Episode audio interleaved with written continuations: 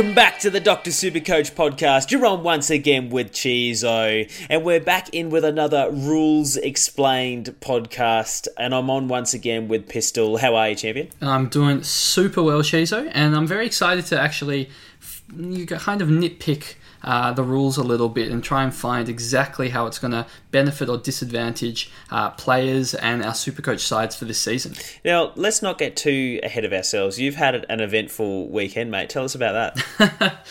Um, no, we can keep it focused on a, a Super Coach podcast. but yes, it was my uh, engagement party this weekend, so thank you for asking. good to hear from you, mate. Oh, well, you disappeared for about 48 hours, and I thought you'd been kidnapped. So uh, good, good, to see that you're still with us, and we're going to talk some Super Coach.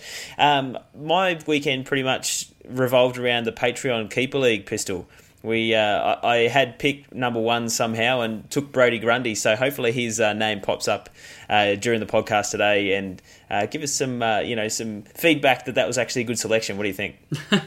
oh, look, it, keeper leagues are difficult, obviously, because everyone has different strategies and tactics based on age. So I can give a diplomatic answer of it depends on where you're going with your side. You picked a young ruckman. Um, Grundy, obviously, just in his prime, has another you know eight or so years of premium scoring. So I think that's a very very solid and safe pick in the keeper league. Yeah, well, I hope so. We've got a, a, few guys went ultra young. I think JB tried to go. He, he's trying to go for the flag this year, so he's picking like Taylor Adams and, and those kind of types. So uh, he might be a, a, one and done kind of kind of team. Sell off all these good players next year. I'm not sure, but uh, we do have a few names that we do have to call out because we've got 15 new patrons since our last podcast. Pistol um, I wasn't really expecting to have this many call out again, but we do have to go through them. I'll apologise again if I do get any of these wrong. And it, it's fun for you because you get to sit there and listen to me make the mistakes out of all the names. Yes. so we've got Jackson Jacoby, Matthew Grimer, Stephen Iwanides, Andrew Camilleri, Joe Mazza, Matt Sloan, the old throttler, absolutely killing the uh, draft league right now. Uh, James Coleman, Tony Lane, Adam Warren, Ben Partridge. We have Pat Carroll, Adrian Kellett, Patrick Kearney, Damo Lamb, and Toby Sonka. So absolutely fantastic to have all those guys on board and inside the inside the Slack channel pistol. It's starting to pop off. We've just hit 40 uh, patrons into the Slack channel. It's hard to keep up sometimes. Uh, it's almost like we don't even need to be there anymore, mate. no, it's a lot of fun. You're just you know checking your phone intermittently, and you always have just like a default Supercoach discussion to just like jump into, which is just a really cool thing. You're like, oh yeah, I got this five minutes. We're going to look down. Oh yeah, they're you know discussing R two, what we should do about that. They're discussing the forward primos. I'm like, this is this is handy. um, so it's been awesome. Yeah, the only problem for me is with the keeper league going on. I've had to put my phone on silent, uh, on sleep mode a few times, just because it's just buzzing so often with picks going on. So uh, so I've had to ignore it a few times. Um, we'll jump into the uh, the ruck rule in a moment. I just want to revisit our kick in podcast that we did with the.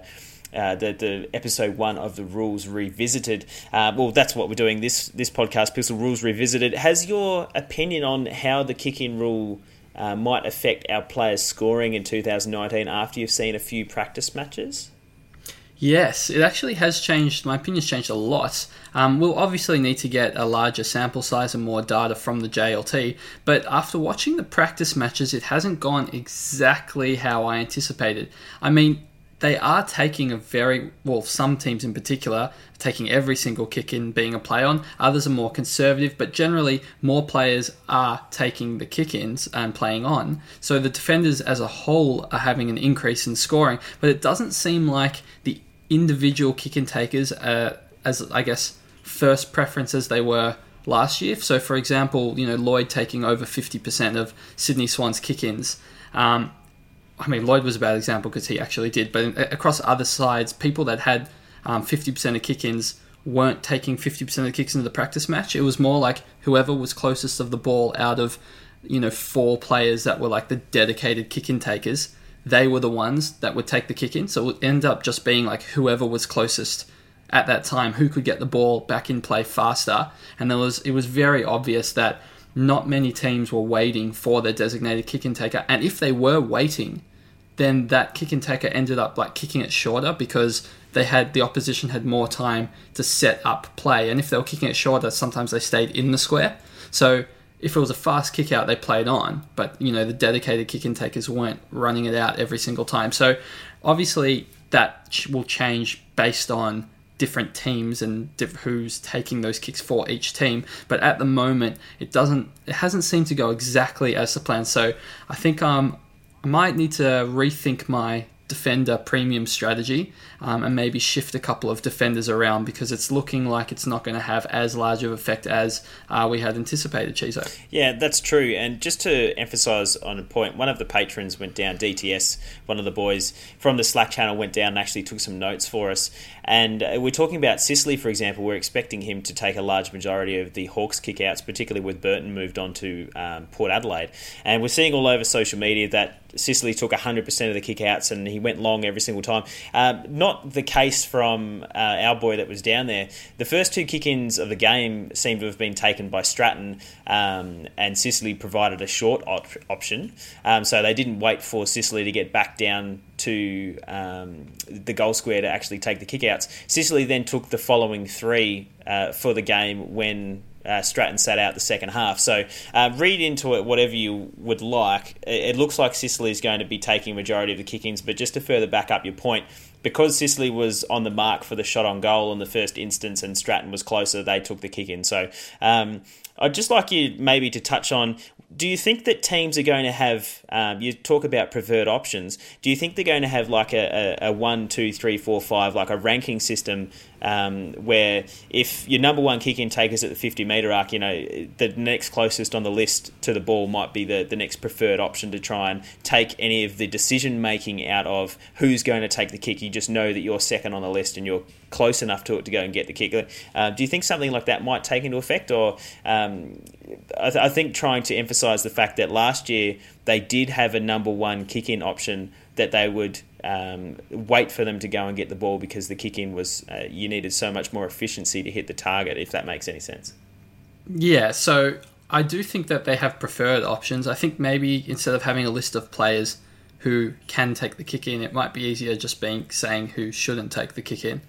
Um, and you know, if there's someone that's notoriously got a poor um, a kick or, or something like that, they're probably not going to be running and getting the ball themselves because why would they be putting that, that pressure onto themselves? But generally, I think most people are capable, and if you want to get the ball into play ASAP, it's just going to be a lot of luck of where the player is standing at that point in time. So there's probably a good, you know, uh, as you said, one, two, three, four players that have like free reign to if they are closest just take it and go and then there's probably another half a dozen that can do it if they're around and there's probably you know another dozen players that it's just no don't take the kick in please uh, leave it up to the other guys so uh, that's i imagine that's what's going through their people's heads at the moment, but it's certainly been very interesting seeing um, if teams are waiting for preferred kick in takers or if they're just you know going with whoever's closest. And the JLT will give us a much larger sample size to be able to make uh, more judgment calls. But at this point in time, it is looking likely um, that although there will be a slight kick in boost for defenders for our top line primos that we thought would be taking you know every single kick in. Um, and playing on from them, it's not quite looking like that's going to be the case this year. Yeah, and I think there's going to be a few coaches soften on their stance of a deep defensive line for that reason. But uh, we will touch on that uh, in further podcasts. We'll get on to the topic at hand for this evening, Pistol, the ruck rule. We'll first off uh, define the ruck rule. Um, a ruckman who takes direct possession of a ball from a bounce, throw up, or boundary throw in will no longer be regarded as having prior opportunity from grabbing the ball out of the ruck. So essentially, the last time that this was in place was 2002. So uh, over the last 15, 16 years, if you took it out of the ruck and were immediately uh, tackled or dispossessed, it was deemed as holding the ball uh, or prior opportunity. Pistol, that's not the case this year. And just like we did with the uh, the kick-ins, just break that down for us a little bit. How do you think this is going to impact uh, is in 2019 with this little rule change? Well, I think my stance on that since uh, we heard about the rules um, way back, you know, when we, I think we did our first podcast in December, um, my stance has also slightly shifted um, on this one because watching the practice matches as well, players will play to their strengths, Chizo. So if your strength isn't taking it out of the ruck, just because the rule is in place doesn't mean that you will naturally be fighting to take it out of the ruck, you know, every single time. Obviously, when you've got players like Brodie Grundy who do like taking it out of the ruck, they're probably, I mean, they definitely will continue to take it out of the ruck, and maybe they might be a little bit more adventurous. But we heard from Grundy himself on the Traders podcast, who said he's not going to change anything about his game. He's just going to do what he did last year, um, which is great because he was dominant last year, and if he can continue that, he's in for an absolutely wonderful season. So um, for me, I thought that it might increase the ruckman scoring potential, and whilst I do believe that to be, um, I guess, a slight benefit to some ruckmen, it won't benefit every ruckman equally um, because some players just don't like taking it out of the ruck and they're not going to change their play style based on that. But it may affect it slightly differently in terms of instead of having Chizo a, a second weaker ruck, so such as like a Shaun Grigg, how do you see that kind of that landscape changing uh, for the future for this season? Well, that's what we're hearing all in the preseason. That a lot of clubs are deciding, uh, or at least toying with the idea of two designated ruckmen uh, at a time which would lead to less situations with, say, a Dean Towers or a Shaun Grigg as that backup ruckman. So there's going to be more times where there are two ruckmen going head to head rather than a mismatch with a Gawn going up against a Shaun Grigg, for example. So the way that I think about it with that is that there's actually potentially less opportunities for them to um, to be you know, getting that height advantage and being able to just easily take it out of the ruck, you're going to be fighting one on one with another designated ruckman more of the time. So the way you know that I see that one is potentially that might actually be less chances on the whole during an entire game to do that if that's something that you're, um, something you're good at. We're talking about a Grundy or a Steph Martin here that are the two leaders for ruck hardball gets, uh, but you might have less opportunities for someone um, that isn't so much um, having a game that's tailored towards hardball gets in the ruck. So um, that's kind of the way that I see that. I think we're going to have less um, kind of fill-ins in the ruck uh, in, in, that instance. It's important to know, Pistol, that uh, the ruck hardball get um, is counted as a contested possession. Is that right?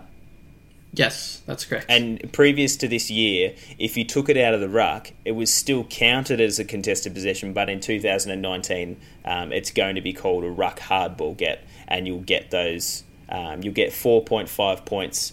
Uh, Fantasy Freako reported in his article uh, for a ruck hardball get. I believe this year is just when we've actually got a name for it.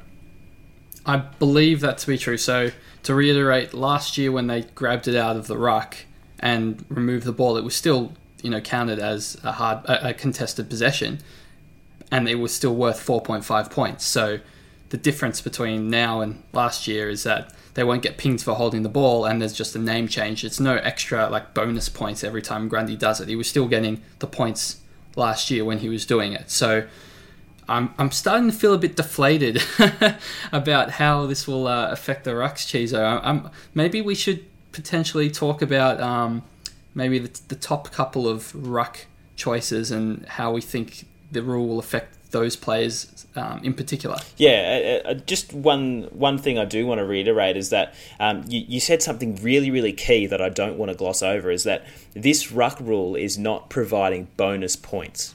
Right, because you were already getting those points if you did a ruck hardball get last season. So um, this year, to get those ruck hardball gets, you either have to be a ruckman that um, their game is tailored towards that, like a Steph Martin or a Grundy, who are already getting the points, or on the other end of the spectrum, someone we're about to talk about, Max Gawn. In 2018, he took just one ruck hardball get in the entire season. So for him to benefit from any rule changes, he has to change his game quite significantly. So um, that's that's exactly what we do want to talk about just now. Um, I want to get your opinion here, Pistol. Do you think that this rule change is going to help those that are tailored towards grabbing it out of the ruck more so because I'm seeing a lot of things on Twitter and a, a, few chats in the Slack channel and things like that that think that someone like a Gawn has a more scope for improvement because he doesn't usually take it out of the ruck, but is that you know sacrificing his hit out game for trying to grab it out of the ruck? How do you think he's going to approach 2019, and what's your opinion? It's a great question, and to be honest, we don't know. It's obviously all going to be speculation until the season starts, and you know we have more data from the JLT. But um, my gut feel is that players like Max Gawn, who are absolutely elite tapper ruckmen, why would he start grabbing it out of the ruck just because he can when he's got such a great hit out to advantage rate at this point in time anyway? Especially because, you know, it opens him up to being tackled and not being able to get the clearances. And on top of that, he has an elite midfield around him, so why wouldn't he want to utilize that Chizo? So I feel like even though Gawn only took it out of the ruck once last year, that's because that's his play style. Like that's how he plays the game of football. And just because there's a slight rule change that means he won't get caught for holding the ball if he grabs it out of the ruck, he doesn't need to grab it out of the forward ruck. I feel like if that's going to affect any type of player in particular, it might be the ruckman in the forward 50 because they're the ones that can grab it out of the ruck and then they're the ones that can have a quick ping at goal and have, have a quick shot on goal. And if we're going to judge it by the JLT, where Preuss rucked in the forward line and Max Gawn took the rest of the oval, that's not even going to affect Gawn at all because it's not even going to be rucking in the forward 50. So um, I feel like Max Gawn is just going to do kind of what he did last year, but also potentially have have lost the forward 50 ruck um, duels, and because Preuss is actually going to be in that side. Yeah, that, that's a, a, really good point to make. Um, in the, the trial game, um, it, that that's also another thing that does kind of set me back a little bit on Gawn because we're talking about a lot of coaches that want to do, or at least talking about the two ruck, uh, two ruckmen in the team, and even if he uh, if Preuss is only getting one centre bounce a quarter, that's one centre bounce a quarter that Gawn's not getting that he might have been getting otherwise. Or, you know, when Gawn wasn't in the centre bounces last year, it was just for brief moments while uh, they were quickly giving him a break. They had uh, maybe a Tom McDonald in there just for one or two.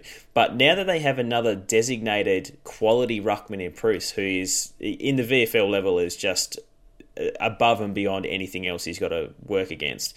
He's another legitimate option and there's the potential that he's no longer now a, a chop out for Gawn. He's actually going to take maybe one or two a quarter away. So his total amount of attendances at boundary throw-ins and um, you know the game supposedly opening up um, with the new 666 rule is there going to be less overall congestion is there going to be less overall ball ups and things like that if he's an elite tap out ruckman and he's getting less attendances at that, that is also playing negatively against him. So um, I, I, think in 2019 we're going to see a few teams take on the Collingwood model where they had their you know semi ruckman in um, Mason Cox staying in the forward line, a la what Preuss has done in their their um, preseason hit out. So um, that's just, uh, I guess, my opinion on that pistol. But um, I, I, think things look a little bit better for Grundy because I think the ruck hardball get situation is going to help those that have already got it as part of their game,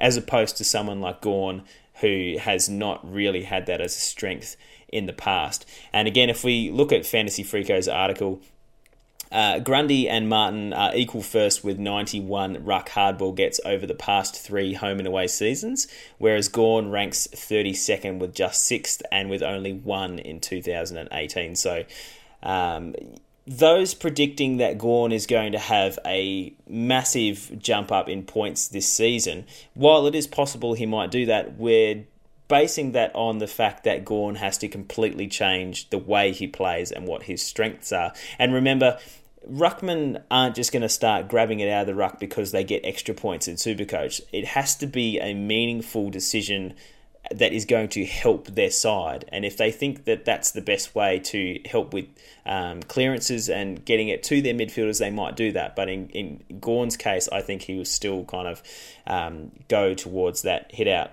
um, to advantage ratio more than grabbing it out of the ruck. And that does also bring up a, a, an interesting question here, Pistol with the ability to grab it out of the ruck, it's probably going to, uh, across the competition, see it happen more frequently than previous years.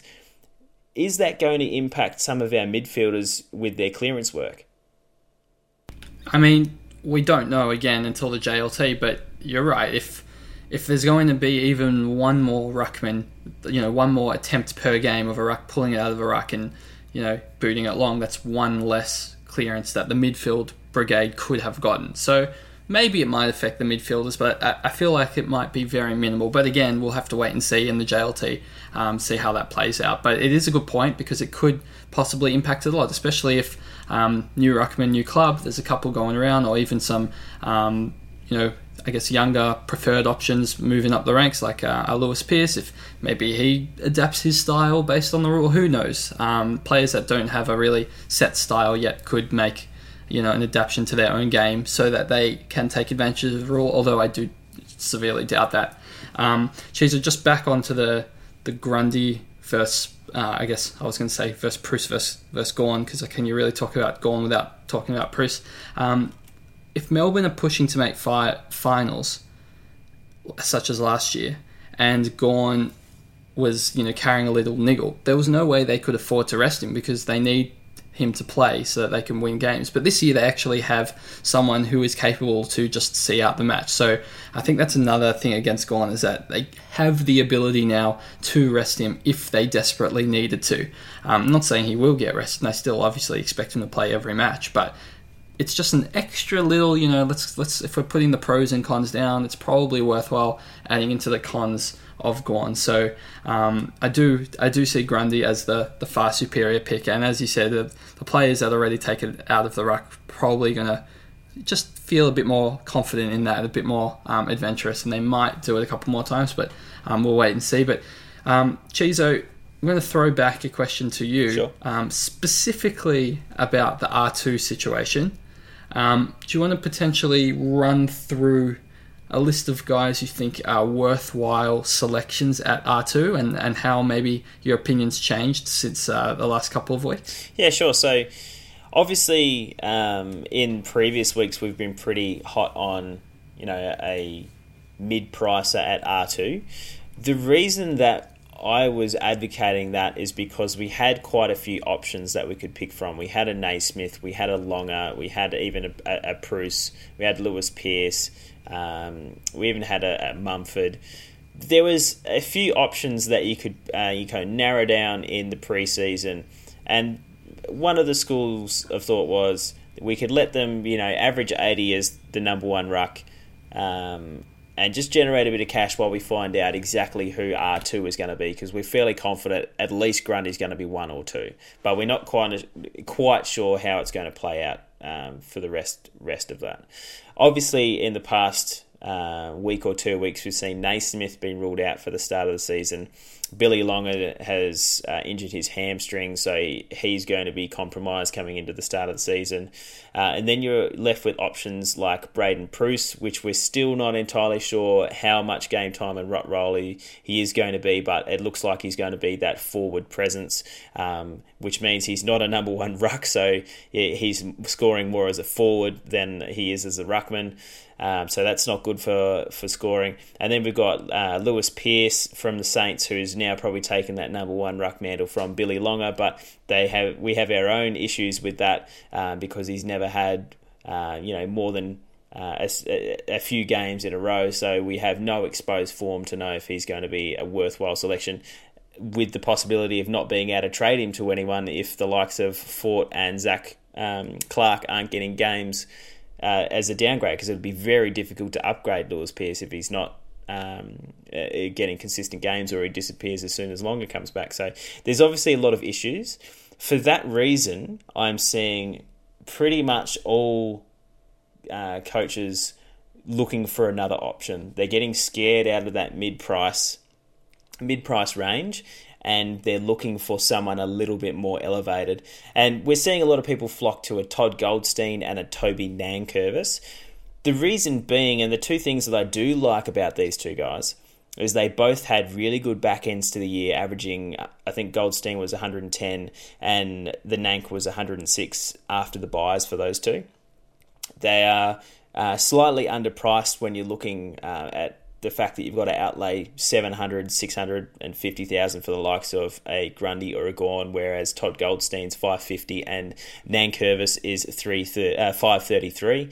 Um, but also they're the designated rucks for their their teams. There's less uncertainty around their role. We know Goldstein's going to be number one. He doesn't have much to back him up. We know Toby Nank is the number one ruck and he doesn't have a whole lot to back him up. And so we're seeing a lot of coaches flock to this R2. Um, we're kind of locking in knowing that these guys won't probably match uh, a Grundy or maybe not even match a Gawn, but they're looking for safety. And so they're cashing out other areas of their team to try and um, lock up an R2 that they don't have to panic about because that underpriced ruckman is still looking a little bit, uh, a little bit sketchy, particularly with um, uh, Mumford being suspended for an extra week. So that sets back the start of his season even further. Um, so that that's making him really really risky. So um, I, I, I think that kind of sums up my situation right now. I'm happy with Grundy at R1. R2 is literally still up in the air pistol. I'm uh, with one of those higher price guys at the moment, but it could be anything come to the end of JLT and the start of round one. I mean, I think you pretty much said it all. There's there's just too much uncertainty. Obviously, if you you know want to pick Sean Darcy, you might want to be able, you might want to do that because we don't really know when Sandilands is meant to return. They're saying you know round four-ish, and well, then if he comes back exactly at round four, then you've just got you know Sean Darcy's R two not playing any games until Sandy gets injured again. So these picks just carry, I guess, so much risk. And some people are going the double rookie, so um, the Fort and Clark combo, and we're really, really going to need to focus on those uh, players during the JLT to see if they actually are going to get a gig in round one. Because if one of the two of them doesn't play in round one, you really don't want to be taking both of them as your R2 and R3. Um, I think that might just be suicide for your season. It just takes one bad game for, you know, just say Fort does play round one. If he has a stinker, I mean, he's probably going to get dropped. They've got four ruck options. So um, those those options there carry so much risk that at this stage it feels like almost feels like my hand is forced um, into selecting someone who I, I think is going to be a really solid R2 instead of someone cheaper and then upgrading them. So uh, for me at the moment, I'm, I'm looking at either a Gawn or Goldstein. Probably Gold, Goldstein after we've just been pretty much slamming Gawn for majority of this podcast. um, I do think Gawn will outscore Goldstein though, so that's why it's um, a bit it's a it's a bit of a strange situation. There's a 150k price difference. That's a lot of money, and I, I don't think Gawn is worth 692k, but I do think he will average more than Goldstein. So I kind of feel bad picking, I guess the the we'll say the worst option but you have to take the price into consideration. Um, it is a long season, it is a long preseason. The JLT games are going to make sure that I completely rearrange my entire team, so uh, we'll probably have to discuss that again on another podcast before the, the start of the season. Um, just one more thing I want to touch on, Chizo, before we wrap up. Um, a lot of teams are flocking because of the uncertainty. Um, in he's in 14% of teams. A lot of people are picking the Hoff, Justin Westhoff, because he is a forward ruck. And I think the thought behind him is that they, they plonk him at R2, and then as the season progresses, they then um, shift him into the forward line once they know who the good R2 is. Um, what do you think of that strategy, especially taking into consideration the fact that Hoff is, you know, 550k Chizo? Look, I'm not super impressed by it because when he lost his ruck role towards the end of last season, he really did drop away in average. When he was doing that that rucking towards the, the beginning of the year, he started uh, fantastically, averaging above 100. But in the back half of the year, when he lost that ruck role, um, he just didn't have that same fire. And if I just so uh, read out some numbers, uh, it's dangerous to just look at pre and post buy averages, uh, but for the Hoff, 107 pre buy, which was fantastic, and then only 97 post buy. Um, so he's lost 10 points just from the fact that um, he's lost that role as a ruck. They've obviously got Lycett in there now. Um, he's not going to be used as a ruckman, I, I can't imagine, ever during the 2019 season unless there's some catastrophic injuries um, going on. Um, and then when you look at it, the fact that he's priced at 101, he's he's priced. Uh, you're paying more than what he's going to be worth um, during the season. I just don't see him as being, um, you know, a top six forward come end of the year, especially with the likes of Danger uh, in there as well. Heeney, um, Smith, uh, Menegola is probably going to get more mid time. Tim Kelly is going to improve again. I just don't see. I see him being squeezed out of the top six um, as a forward. So I see the value on using that forward uh, ruck swing. Um, but I just don't think it's worth the outlay at the start of the season for what you're going to get back from him, considering you're going to have to hold him. There's not going to be a time in the year where you're going to have a luxury trade to increase your F6 from Justin Westhoff to a Heeney. I just don't see that happening. So for the 14% that do have him, I can totally see the justification for having him there. The, we should say, I think R1 and R2 are going to be Grundy and Gawn. I think there's going to be daylight to third, and that's probably going to be, um, you know, maybe a Goldstein. And there might be uh, 10 points difference between R2 and R3 on the list at the end of the year. But that's the whole point of why we're not locking in Gawn. We don't actually know yet. And so the allure of having someone that we can um, have there at 300k, making a little bit of money, and just so we can sit back and actually find out and, and see the data about who is going to be the R2 we need to select. Because if you select Gawn or Nankervis at the start of the year, or, or Goldstein, for example, and they don't end up being anywhere close to the top two, um, you're stuck with them for the year. Again, you have to find a luxury trade somewhere to upgrade them. So if you've got um, Grundy last year 130.4, Gawn 127.5, and then third was Stef Martin at 105.7. If you've got stuck with Goldstein averaging 101 or Nankervis averaging 98.2, you're leaving 30 points on the table every week by not having this uh, an R2 that um, is leagues ahead of your ruckman. So that's uh, that's the allure of uh, of wanting to use someone like a Westhoff pistol, but I think at this stage, he's just not a player that I'm interested in for those reasons. Yes, and as somebody who didn't have Grundy and had Stef last year, losing that 25 points per game every single week, and it was even more because Grundy went bananas after the bye. Uh, that was absolute killer because I just didn't have the luxury trade available uh, to be able to go um, smart into Grundy.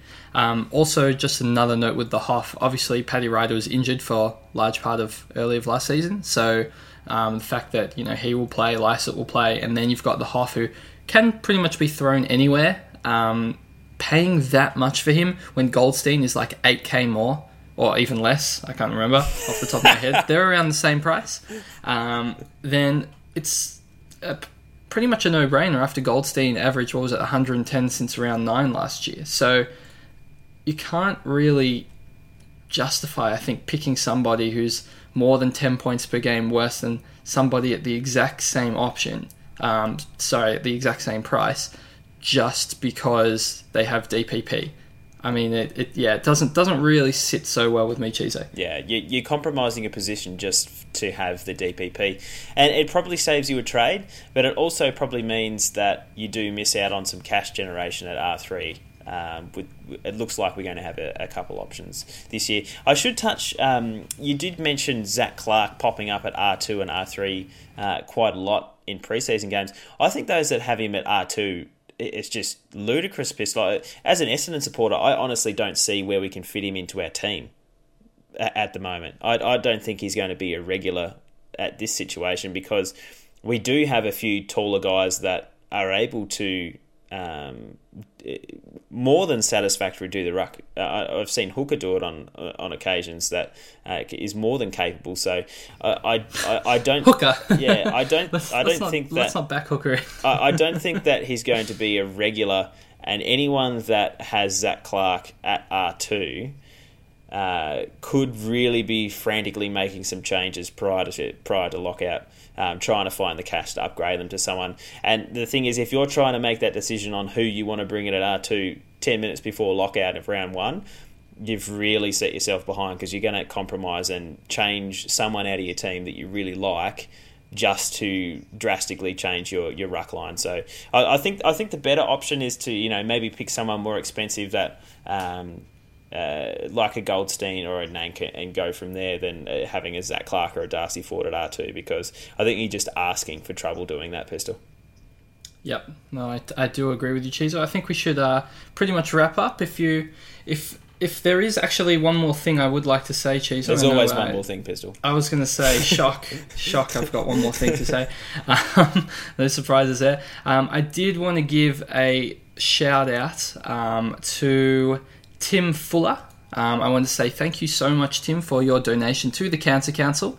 Uh, we are still running that, of course. Um, so, very much uh, welcome. Thank you, Tim, for supporting us in our Cancer Council fundraising. We will again definitely be posting um, the link to our Cancer Council in the comments and um, hopefully description as well, since we forgot that in the last podcast um, so that you can, uh, yeah, I guess follow our progress there. And, and, well, if you like the episode, you can also maybe have a, a little donation uh, to the Cancer Council on our behalf. That would be absolutely awesome. Um, and Cheezer, did you want to rattle off potentially our social medias? Yeah, sure. So if you do want to find us during the week, you can catch all our news from our Doctor Supercoach Facebook page or our Doctor underscore SC Twitter handle. That's where you can find us there. If you do want to find us individually, you can find me at Cheezo with a Z underscore DRSC, Pistol at Pistol underscore DRSC, and JB at JB underscore DRSC.